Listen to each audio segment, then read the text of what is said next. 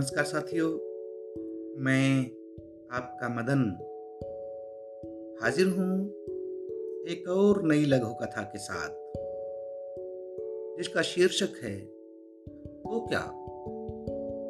और जिसके रचयिता हैं वरिष्ठ लघु कथाकार आदरणीय कुमार शर्मा अनिल। तो आइए दोस्तों, पढ़ते हैं। ज़्यादा पुरानी बात नहीं है।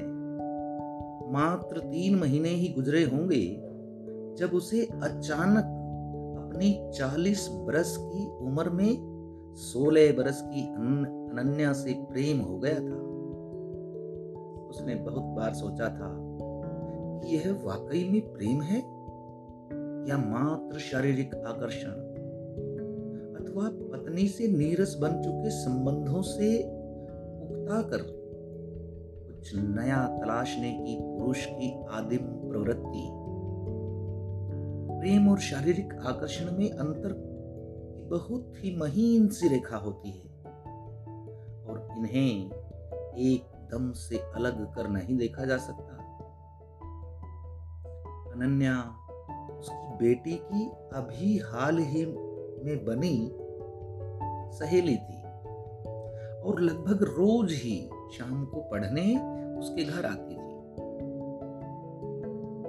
तेरे पापा बहुत ही हैंडसम और यंग लगते हैं। अनन्या ने उसकी बेटी से कहा, बेटी ने गर्व महसूस करते हुए यह जुमला, परिवार में सभी को एज इट इज़ बता दिया। अगले दिन उसने जब अनन्या को देखा तो उसकी दृष्टि बदली हुई थी। वह उसकी बेटी की सहेली नहीं थी, बल्कि सिर्फ़ अनन्या थी। उसे वह खूबसूरत गुड़िया सी लगी।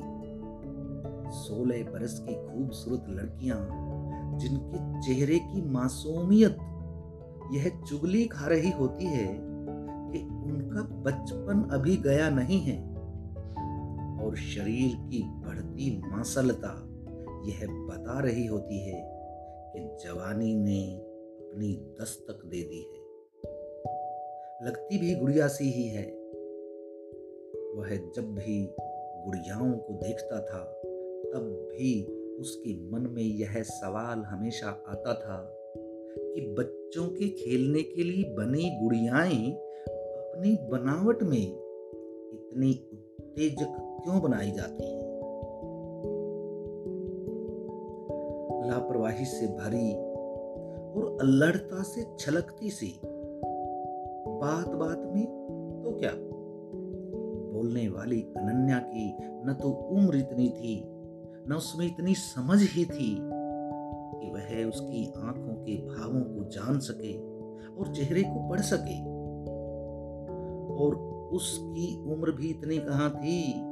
कि वह अनन्या जितनी छोटी, मासूम सी लड़की का हाथ पकड़कर कह सके कि तुम बहुत सुंदर हो या तुम मुझे बहुत अच्छी लगती हो।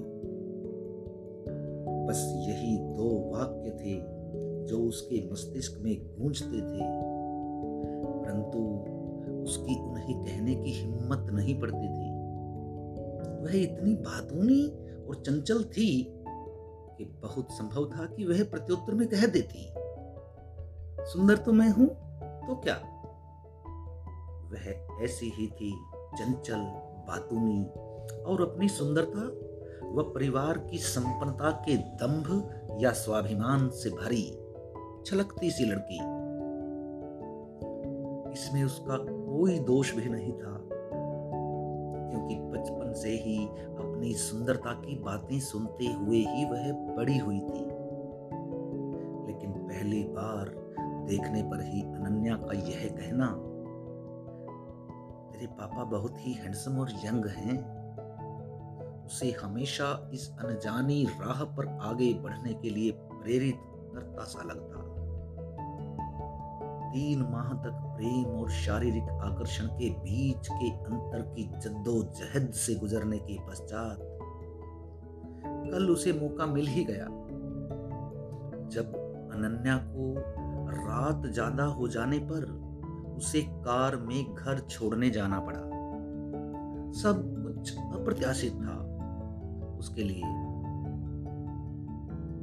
तुम मुझे अच्छी लगती हो, अनन्या, उसने हिम्मत करके उसे बोल ही दिया। तो क्या? आप भी मुझे बहुत अच्छे लगते हो। पहले दिन से ही। अनन्या ने अपनी सीट बेल्ट खोली उसके गाल पर एक लंबा किस रसीद कर दिया। सब कुछ इतनी जल्दी घट जाएगा और इतना प्रत्याशित इसकी उसने कल्पना भी नहीं की थी। उसे लगा वह खुशी से पागल हो जाएगा। पहली नज़र में ही मुझे तुमसे प्यार हो गया था। उसने प्यार से अनन्या का हाथ पकड़ लिया। पर तुम मुझसे इतनी छोटी हो कि मेरी हिम्मत ही नहीं पड़ती थी कि तुम्हें कह सकूँ मैं तुम्हें प्यार करता हूँ। छोटी हो तो क्या? हमारे मैथ्स के टीचर राकेश सर तो आपसे भी बड़े हैं। सुरभि और राकेश सर भी तो आपस में बहुत प्यार करते हैं।